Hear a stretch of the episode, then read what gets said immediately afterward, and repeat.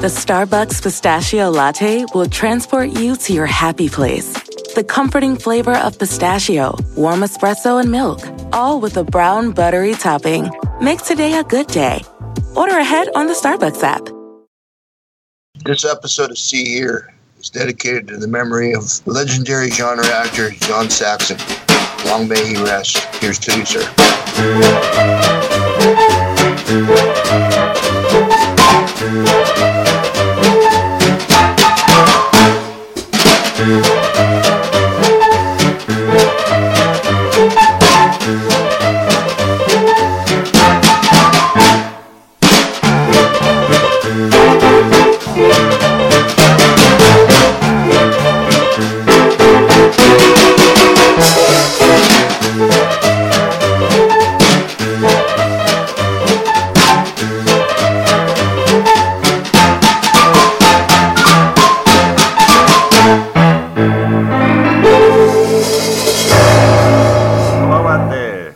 To episode seventy-five of See Here podcast. My name is Morris, and over on a Skype connection, a very tenuous Skype connection, we have in Brantford, Ontario, Mister Tim Merrill.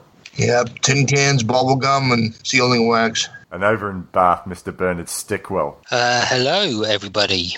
You thought you'd gotten rid of us, but we had the last laugh on you. For those of you joining us for the first time, welcome on board. We're on the Pantheon Podcast Network, and what we do is talk about music-related films. It can be involved in the story in any capacity. Occasionally we do musicals, because we like them, but what we like to do is talk about films where the subject matter is about music, musicians, the music industry, music culture. You get the picture. And this time round, Bernie has picked the film from nineteen seventy-seven, and the film is Outlaw Blues, directed by Richard T. Heffron and starring Peter Fonda, uh, Susan Saint James, and I guess James T. Callahan's probably the other recognisable actor. Oh, Michael Lerner as well. Michael Lerner, yeah. Yeah, yeah. We're going to go play you the trailer, and then we'll come back to discuss this film from nineteen seventy-seven. Is it a lost seventies classic? We'll talk more about that after the break. You're listening to See Here. I spent six years in jail, and it was horrible. I was just breathing and taking up space. Oh, in the last two weeks, I've done more living than in all six years. Woman, look what we've done. I came down here to your studio to tell you that I'll forget you stole my song if you start paying me my royalty monies. I would definitely do something about them dog patch manners of yours. We got a hit record. I've been chased. I got shot. And I fell madly in love. Just because you're smarter than me, you don't have to go get stuck up, you know. Stuck up? Looks to me you're the one that's stuck up permanently. Well, it's because you're such a constant source of inspiration. Oh, that's so. Yeah, well, listen, wait a second. I got something in my pocket I want to show you. Don't you ever get tired? Hmm. I figured uh, two thousand one hundred twenty-three incidents of lovemaking I'm behind. Well, you ought to get caught up by morning. There they are!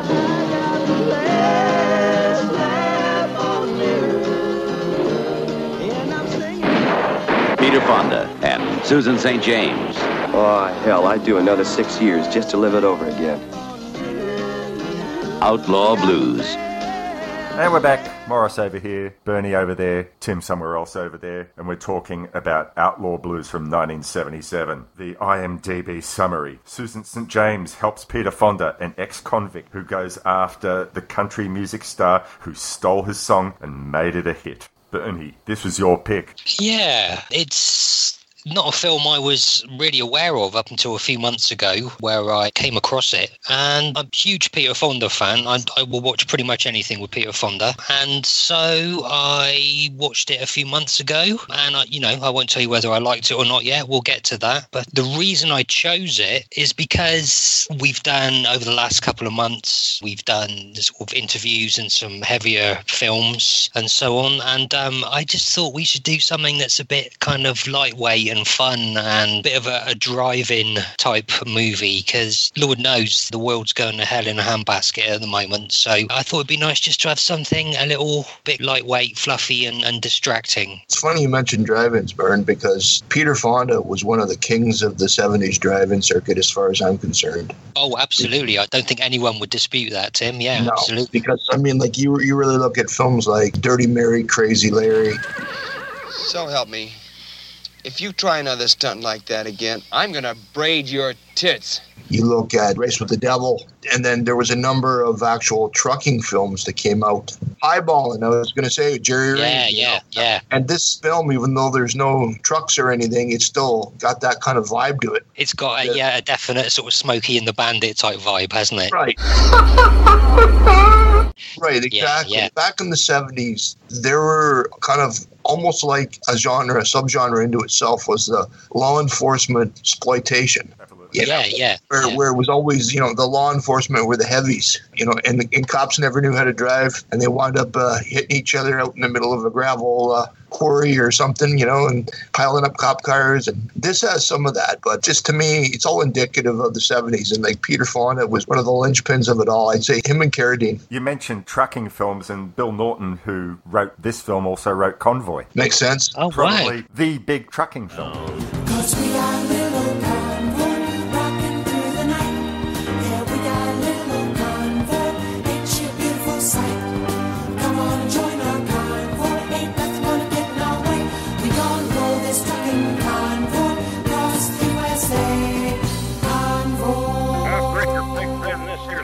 interesting bit of IMDb trivia as well. Apparently, Kris Kristofferson was offered the lead in this, and he turned it down to do Convoy. So, synchronicity. That's kind of weird, because the thing is, and there's no spoiler or anything, but Peter Fonda really can't sing, but he's a better, but he's a better actor, whereas Kris Kristofferson's a better singer than an actor. So it's kind of ironic that the one he picked, he, he could have really shone in a film where all he has to do is basically sing. But instead, he, he chooses a film with Ali McGraw that is one of the low levels on uh, Sam Peckinpah's totem pole.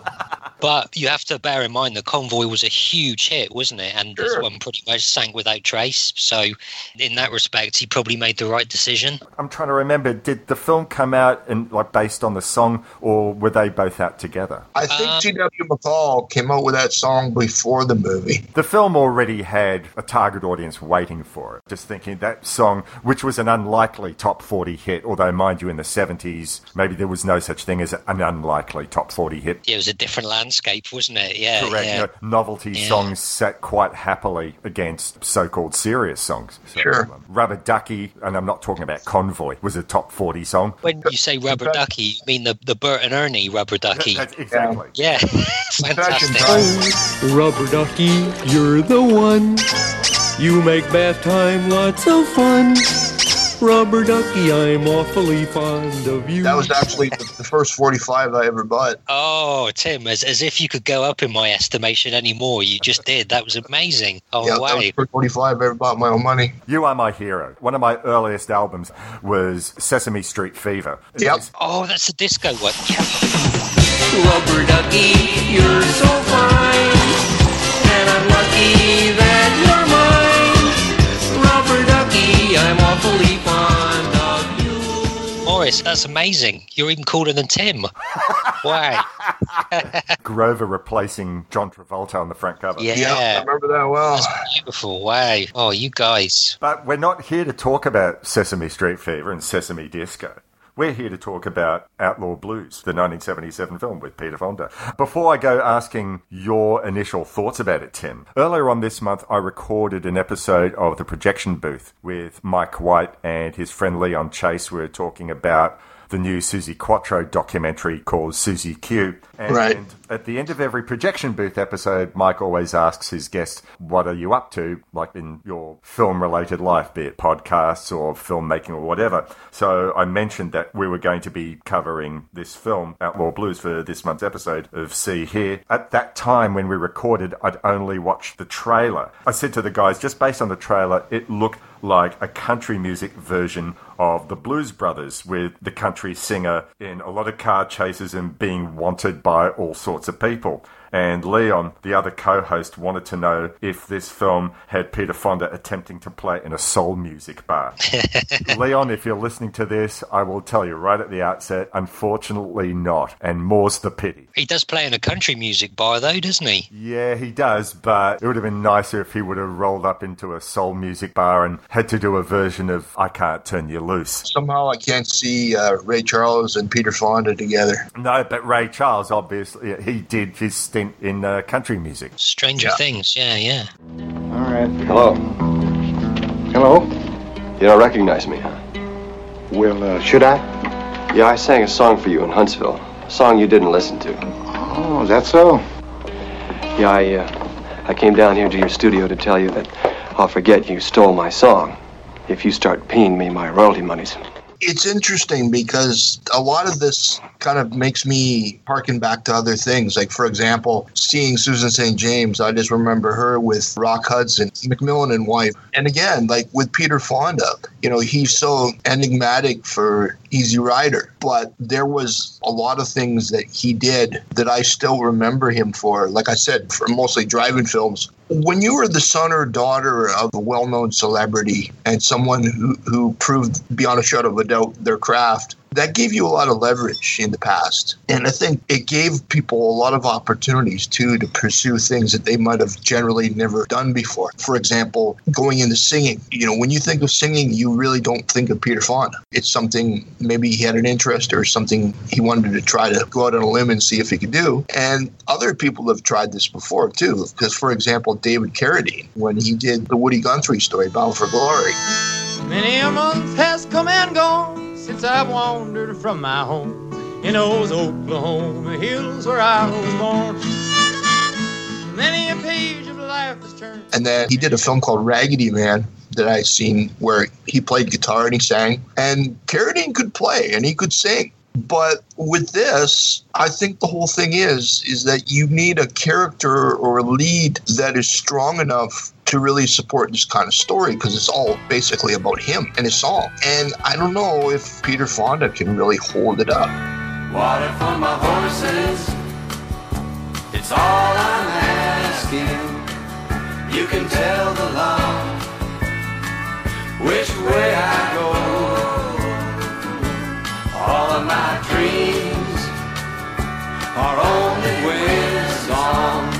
I mean, I like his stoic nature, you know, the way he holds himself through it. It's almost like he's like pulling kind of like a little bit of a Clint Eastwood Junior kind of a little bit. But I don't know. I thought it was kind of stilted in a way. Like I really didn't know what it wanted to be, whether it wanted to be a drama or whether it wanted to be a goofy action chase caper or, or what. It just seemed like that was another thing, too, is that it, the kind of tones, the beats kind of went all over the map for me. It's interesting because it, it kind of starts off and it feels a bit more serious than dark and right. dark than it actually is. And you basically you get to the point where I guess he's on the run. Essentially what happens is the Peter Fonda character plays this song to this country music star who's come to uh, do a concert in prison, you know, shades of Johnny Cash, David Allan Coe and so on. And yeah, he plays him this song that he's written, and then this country music guy steals a song, records it, has a hit with it. So when Fonda is released from jail, he goes to uh, to see him, says, you know, give me some money, man. And a fracas ensues and this country music guy winds up actually getting getting shot accidentally, and so Peter Fonda is is on the run. That that's the premise, that's where the film goes. But up until that point, as I say, it feels quite serious and quite dark, right? But then the tone changes completely and it does pretty much turn yep. into Smokey and the Bandit, then complete with a banjo soundtrack. That's when it does yeah the yeah Bonnie, Bonnie and Clyde thing.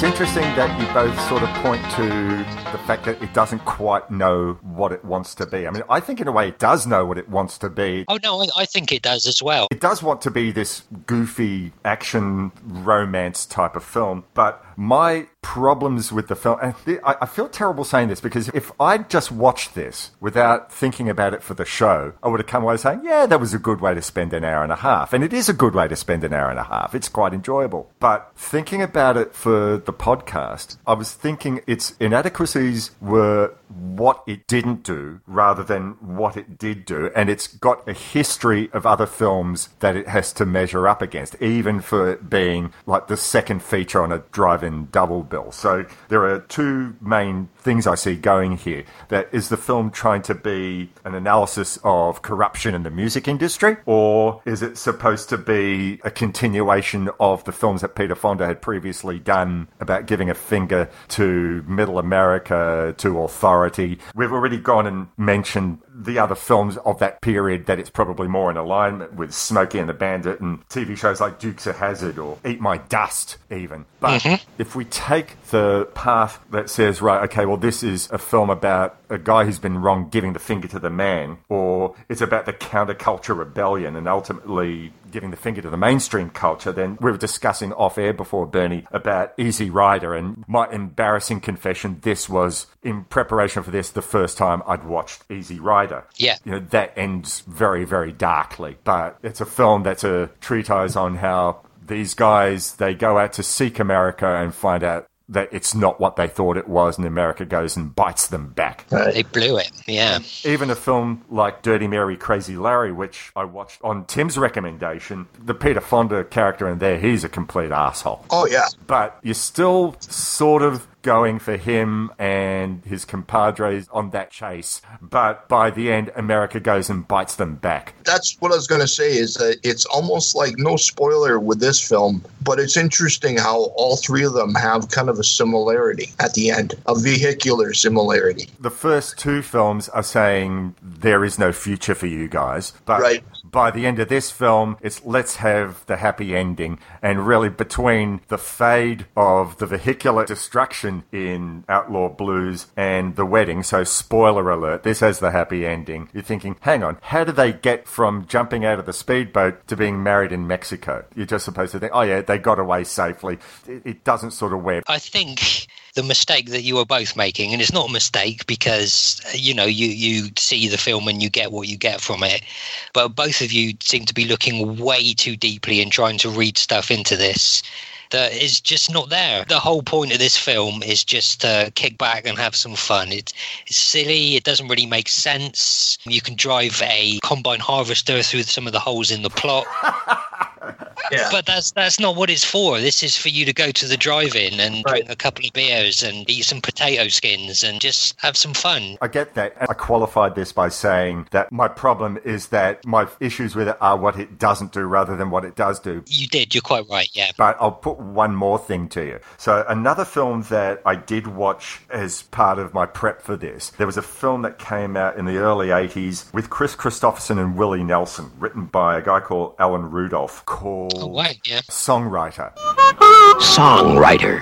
We used to take a bad day. The story of two great friends in a bad old business. Yeah. There was three films I was sort of thinking about in terms of looking at this from a songwriter who'd been done wrong. And one of them I know you guys will agree with, which we already spoke about on the program, which was The Harder They Come. Yeah. And we spoke about another brilliant film called Payday, which had Rip Torn. And mm-hmm. Rip, Rip Torn seems to be across a lot of these country music films of the seventies, or these songwritery films. He was also in One Trick Pony as the music executive. But in songwriting, we get the story of Kris Kristofferson and Willie Nelson, who are part of a country music trio along with Melinda Dillon. Kris Kristofferson keeps playing, and then Willie Nelson decides that he's going to become a music manager, but his own manager has screwed him out of one hundred percent of his royalties. It becomes sort of like a revenge tale in a humorous way, and that he's going to screw his manager out of all his funds if he can't get out of the contract. And it's still very driven,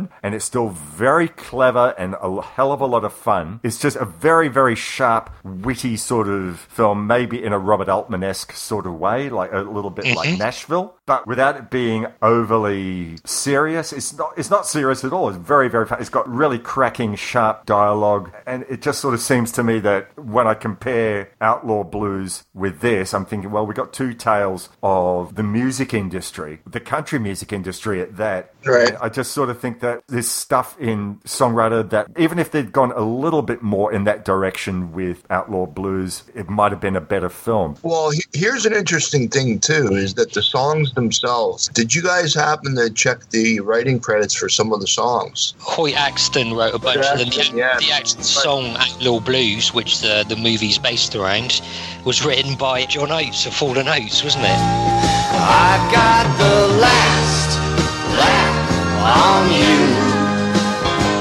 and I'm singing the outlaw blues. I got the last laugh on you, 'cause I'm still living a me stop trying, and I know I can fight my way through. I was desperately looking around to see if I could find even a demo version that Hall and Oates might have done, because it seemed... Can you imagine, yeah. Well, look, on the one hand, it seemed like something that you wouldn't expect from half of Hall and Oates, but I believe in recent years he's certainly been going down the Americana route, and I haven't had a chance to hear it, but I think in two thousand ten he did basically a bluegrass album, so it's obviously something that's always been in his arsenal. Yeah, I mean, the very early Hall and Oates stuff, as well as that obvious sort of soul influence, it does have a right. slight rootsy kind of feel to it as well, doesn't it? I gotta say, as a song unto itself, it's a really good song. I was having a look though at some of the cats who were playing like in the band. I sort of thought, oh yeah, it's probably be like all the Nashville cats who were playing on the Nashville scene of that time, of that period. And you got musicians like Jim Keltner and Jeff Skunk Baxter, who, you know, more L A musicians. Those guys could play anything, but I just sort of thought it was unusual that they wouldn't have maybe gone for guys who played in the Stray Gators, who played on Neil Young's uh, Harvest. Going back to what you were saying about the movie Songwriter and how that's... Uh almost an example of how to do something like this, a movie like this, right, and that it's sharp and witty and fun and intelligent. I think when you look at these uh, kind of drive-in movies, and being quite broad here, but films like Songwriter are the exception to the rule. You will get the odd gem here and there, but most of them don't reach those kind of heights. So I think maybe in a way it's a bit of an unfair comparison to pick something that's really, really good. I, I don't well, know whether it is, is it? There's, there's like Uh, Willie did a number of films, man. It's funny because, like, he did Honeysuckle Rose, and that was one about him playing as a country performer. And then he did a film, I think it was called Barbarossa, that he did with Gary Busey. There was another drive-in film that I remember. But yeah, like, there was a number of musicians who branched out, and it was interesting how musicians, like I said, musicians be, try to become actors, and then actor, every actor wants to be a musician. And it just seemed like in the seventies and eighties there was that kind of of whole thing.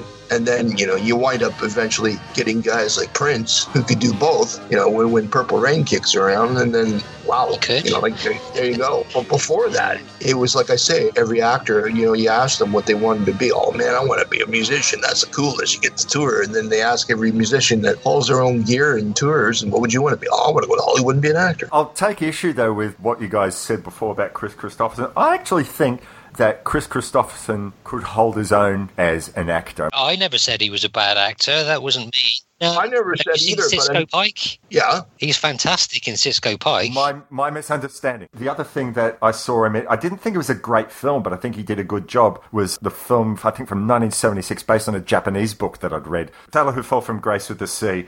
And yeah, that's the one. Uh, the book is a lot better, really nasty piece of work, but his acting in that was great. But, okay, sorry, my misunderstanding. That's all right. He's also really great in the Steven Seagal movie, Fire Down Below. But even before that, I was about to say, to throw in as well, Alice Doesn't Live Here Anymore. Oh, yes. He's really good in that. It's not as good as Fire Down Below, I'll tell you that much. You're wearing your drive-in heart on your sleeve there, aren't you, Ben? Did you know, as a complete aside here, Fire Down Below, the Steven Seagal movie, is Steven Seagal nonsense, of course. But it not only does it feature Kris Kristofferson, it's also got LaVon Helm in it as well, both in acting roles. And Harry Dean Stanton plays a little guitar tune in it as well. All right, back to our main feature. Carry on, sorry. Well, what's going on? I ain't cutting a record here. How come? Sound stinks. Come on, don't be ridiculous. Two lousy hours, you got yourself a finished L P. No way. This is perfect for you. Look what Cash's prison album did for him. Well, that's the point. I ain't Cash. I'm not making any... Look, comp- I mean, why stick your pecker in a pencil sharpener, right? Garland, I wouldn't ask you to do anything that I didn't think was best for you. Ow, shit. Let's come back to this film and whether it works in its own right. And once again, I think I did enjoy it. I think even if I didn't have these other films to compare it to, I'd still say its central conceit, which is an issue, is, okay, so we come back to early on in the film where Peter Fonda, he goes and performs his song in the prison as a sound check on behalf of Garland Dupree, who's played by James Callahan. You know who I really thought that guy was initially when I first looked at him. The guy at Bonanza? No, no, no. He was in The Blues Brothers, and he played the country and western singer in The Blues Brothers. He's in all the Russ Meyer films as well. Right. Um, oh, Charles Napier? Yeah, Charles Napier. Yeah, initially I thought it was Charles Napier. You're going to look pretty funny trying to go on a car with no fucking teeth. Close. He's not quite got the chin. I thought Garland Dupree was a, a great, hammy, over-the-top villain in this. I thought he was fantastic. A giant asshole. Um, totally egotistical and driven, full of himself, and I thought he was a really Are good you sure villain. You're in not that respect. Talking about somebody else, Bernie, that happens to be sitting in the White House. Oh no, never mind. Uh. Uh, well, that comparison can always be made. Sorry, carry on, Morris. I, I just interjected there. I think the problem with the central conceit of the film is Garland Dupree could actually steal this song in front of however many witnesses and get away with it. He's got his band who are on his payroll. But even the two characters who come around to the Peter Fonda character's side, one of them being the Susan Saint James love interest, and the other guy who I didn't catch the character's name or the actor's name, but I'm going to call him Mike Love because he looks like Mike. He's a country version of Mike Love, isn't he? Yeah, perfect. He's got the sailor's cap and the long beard. Looked exactly like him. These two guys who are in Garland Dupree's employ, they didn't say, hang on, what are you putting this song out for without crediting him? That's this guy's song. They're fully behind him once they realise that they can make a little bit of money out of it, but it makes absolutely no sense that this uh, country and western villain can steal this guy's song. And the other thing that makes no sense to me is that this guy, he is a country and western superstar. That he comes into the film, he doesn't need this one guy's song to steal. Oh, yes, he does, because Michael Lerner says, I've been speaking to the I R S and they're looking into various things. You talked to Bill Morrison today? No, I have not. Well, I did. He says the I R S is getting awfully anxious about what you owe him. Now, without the advance money you'd be getting for this album, well, I just don't know. So in a weird bit of Willie Nelson foreshadowing style, he's got some tax problems, so he needs yeah. the money. So you're saying he's like Chico Mark? Yeah. Yes, yeah. Harlan needed the-, the money. So tell me, Groucho, why did you steal that Peter Fonda's song? Because Harlan needed the money. It's called suspension of disbelief, Morris. Uh, you strike me as the kind of person who, when you're watching a film, you'll be like, well, he wouldn't say that. That doesn't make any sense. Why did that happen? I mean, you're completely right, but... You have but, to take the film on the level... You know, this film creates and inhabits its own universe. Yeah, but and, you know what it is? It's almost like it's like a forties movie where you got the two opposite attractions, love interests, you know, like, and then you've got the one guy in the middle who's kind of like like the schemer, the guy who's, you know, who's out to throw a wrench into everything, and you know how everything all is all light and lofty and everyone will prevail in the end. I did think that the chemistry between Peter Fonda and Susan Saint James was actually pretty good. Felt quite genuine, and I think some of their dialogue and the way they delivered the dialogue, it, it kind of sort of rang true a little bit. They were a little cheeky and flirty with each other. And there was just, I don't know, some of their little sort of scenes together I thought were really sort of quite genuine and quite nice. The positive side, I do agree that they had a certain chemistry with each other. There was that line that I confess made me burst out laughing where... I don't know which one it is. Okay. She discovers that he's been hiding out in her house and she takes a shot at him and he falls in the river, comes back in, is drying himself off, and she's trying to explain to him how she reckons that they can make money off his record because his version of the same song has been put out in competition against the Garland Dupree version of the song, and he's just listening to her, and then he just says to her, I ain't been late in five years, three months, and twelve days. And she just keeps on talking. Just that awkward awkward moment, only in a seventies film. That completely worked with their chemistry. Yeah, that was a nice little scene. When I was young, I dreamed of highways. I never knew I'd find you there. You got yours. So you're the one who's telling me suspension of disbelief. Was there anything in the film that you think, even for you, didn't work?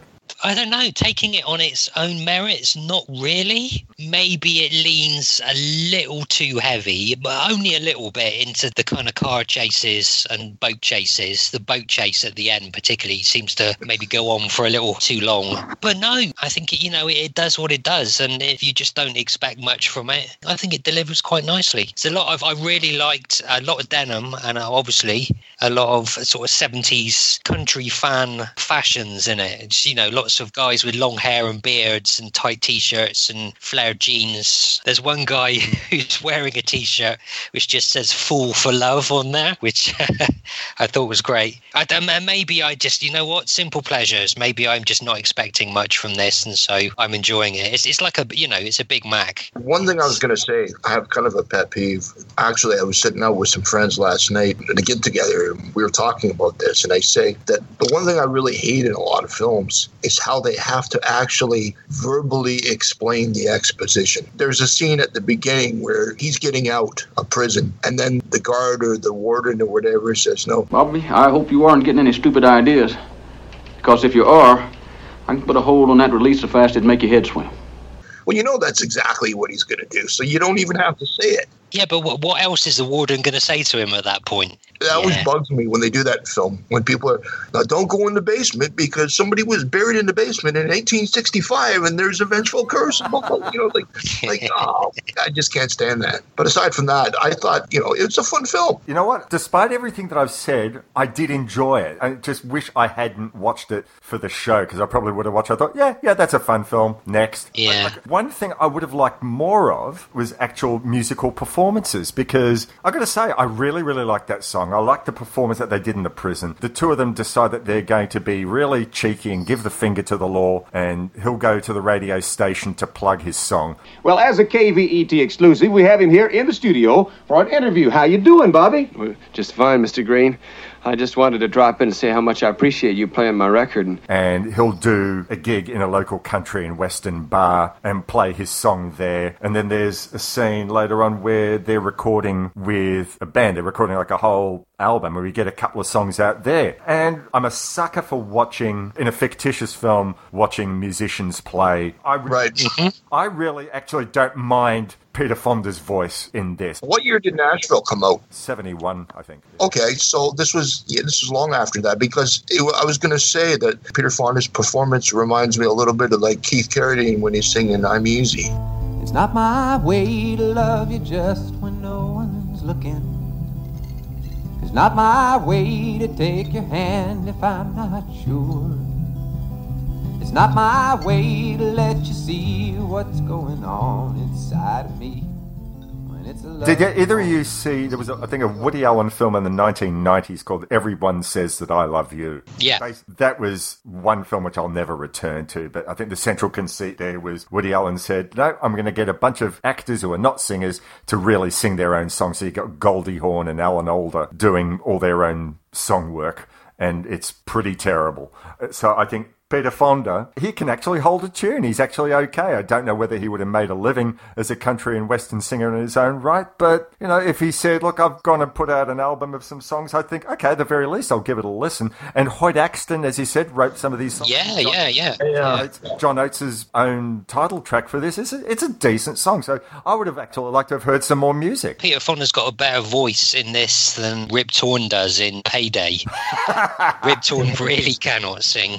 But yeah, I think the songs in this are, are uniformly really good. I mean, you know, if there was a soundtrack L P to this, I'd probably buy it. It's that nice sort of seventies melancholy country with a slight edge to it. You know, it's right. not uh, too mainstreamy, but it's not too... Well, yeah, it's just, just good songs. I liked it. I'll reiterate one more time, there's really not a, a lot to this, but if you're prepared to accept it on its own terms, I think it's a fun way to spend ninety minutes. I will say I watched it again today because we were talking about it this evening, obviously, and I actually enjoyed it more the second time, strangely. I don't know what, maybe that says more about me than the film itself. It's not going to set the world on fire, but it's it's a perfectly pleasant way to spend ninety minutes. I think the other thing is that, like, us as film fans, and particularly our love of films of the seventies, I mean, we're always looking for those hidden gems from any era, but yeah. we seem to be really drawn to those gems from the seventies because there's so much wonderful stuff that's been forgotten about. And when we did Payday, I was just so enamored with how wonderful that film was. And so when this film came along, and I thought, you know, it's fun, and I was really looking forward to it being a gem. And, you know, as you say, it's a very enjoyable way to spend ninety minutes, and it is available yeah. on YouTube. Payday's a much, much better film. Payday's a different league entirely. Okay, well, let me put this to you, Tim. Do you think that a comparison between this and The Harder They Come, at least in terms of musician on the lam, been done wrong? Of course, they go in very different directions, but would they be a good double bill? I'd say that, yeah, you have that underlying thread of a musician done wrong.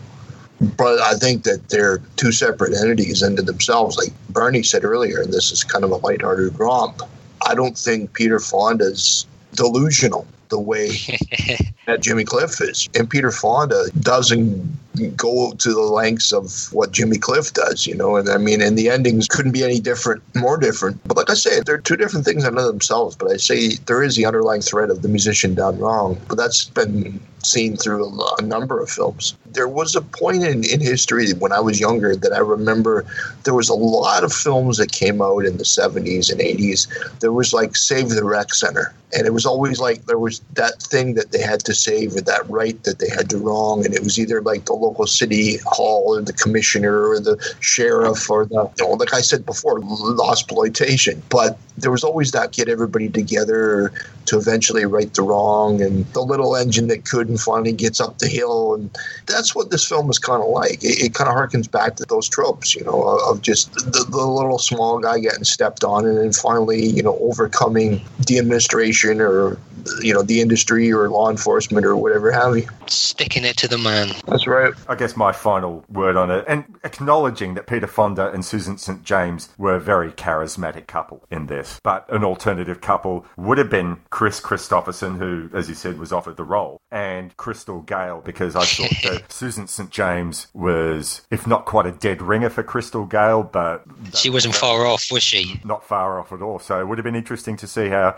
the two of them would have approached this material. I personally find Kristofferson a more charismatic actor. Once again, not right. anything down on Peter Fonda's performance in this, but I think Kristofferson actually has more range. You know, I was thinking, like, what they could have done in the late eighties now is they could have done a remake of this with Gigi Allen and called it Outlaw Spew. Got a laughing problem, motherfucker? Him getting out of prison and finding out that somebody's, like, ripping him off and... Someone's someone's recorded by it, you scum, and it wasn't Gigi. He's like, oh, God damn it. I wouldn't want Gigi coming after me. Yep. I wonder if Gigi claimed that Carmelita was his song and not Warren Zevon's song. Yeah, exactly.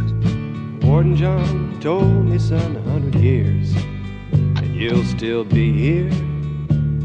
I looked him in the eye and told him, Warden John, I don't really care. Some birds are born to glide the valleys and to soar the mountains high. Well, I think that's pretty much covered all that we have to say about Outlaw Blues. I guess our final verdict is it's on YouTube. You got an evening free. It's highly enjoyable. Give it a shot. I'd watch this on a double bill with Smokey and the Bandit or Cannonball yeah, Run yeah. or something like that. It's nah. definitely got that same vibe. If you if you can, you know, if you enjoy those uh, kind of films, you'll enjoy this. Two Ron Howard movies that was Gone in sixty seconds and Eat My Dust. Yeah, yeah, totally. I made the mistake of watching it with Easy Rider. You've only yourself to blame, Morris. All right, so let's talk about next month. That will be uh, August of twenty twenty. I think we're all pretty excited about this. We have a return guest to the show, but not just any old return guest. We have what is for us filmmaking royalty. We're welcoming back to the show the one and only Mister Alan Arkush. He, the director of Get Crazy, Rock and Roll High School, the great film about the Temptations, and so much T V as well. But we are going to be speaking to him about concert films. We're not going to be tackling a specific film, but we've all wanted him back on the show for a long time. I don't think you were with us last time, Bernie. I wasn't. I'm looking forward to uh, getting to, um, you know, have a chat with him. Yeah. Sent him out a note, said, look, would you like to come back? And his approach is, hey, you want to talk about music and films? I'm right there with you. So we're incredibly grateful for him uh, giving us the time. So, yeah, what we're going to be doing is talking about concert films, what makes a great concert film, ones that work, ones that didn't work,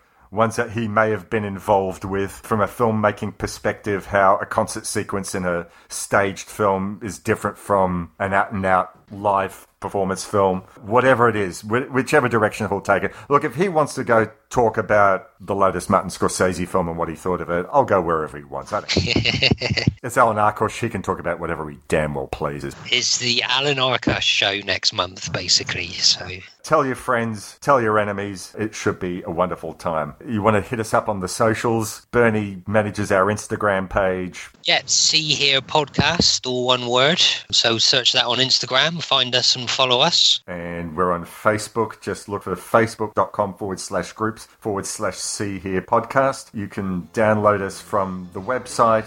You can download us from Stitcher, iTunes, or Apple Podcasts, as they now call themselves. And you should also listen to any one of our millions of compadres on the Pantheon Podcast Network. And since we last spoke, I think we're now up to forty-five podcasts. They're dedicated to just talking about music. Until next month, look after each other, be nice to each other, watch a great film, listen to some great music. Wear a mask.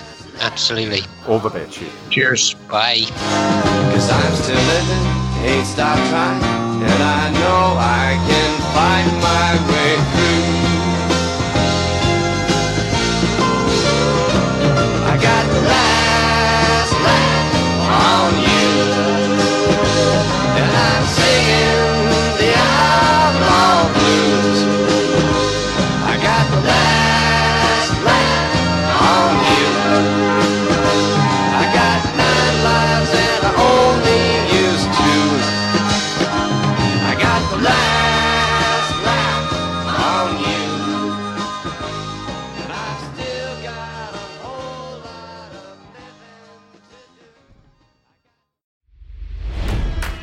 It's N F L draft season, and that means it's time to start thinking about fantasy football. fantasy points dot com features industry-leading experts and prognosticators using proprietary hand-charted data to help you score more fantasy points. fantasy points dot com is the place to go for whatever kind of fantasy football you play. Whether you play fantasy football, daily fantasy sports, or do a little bit of everything, Fantasy Points has the meticulously researched content to guide you to victory. And why wait for the fall? Fantasy Points also covers the new spring football league, the U F L. Join the guru, John Hansen, Scott Barrett, Joe Dolan, and other massive names in the fantasy football universe with an exclusive offer.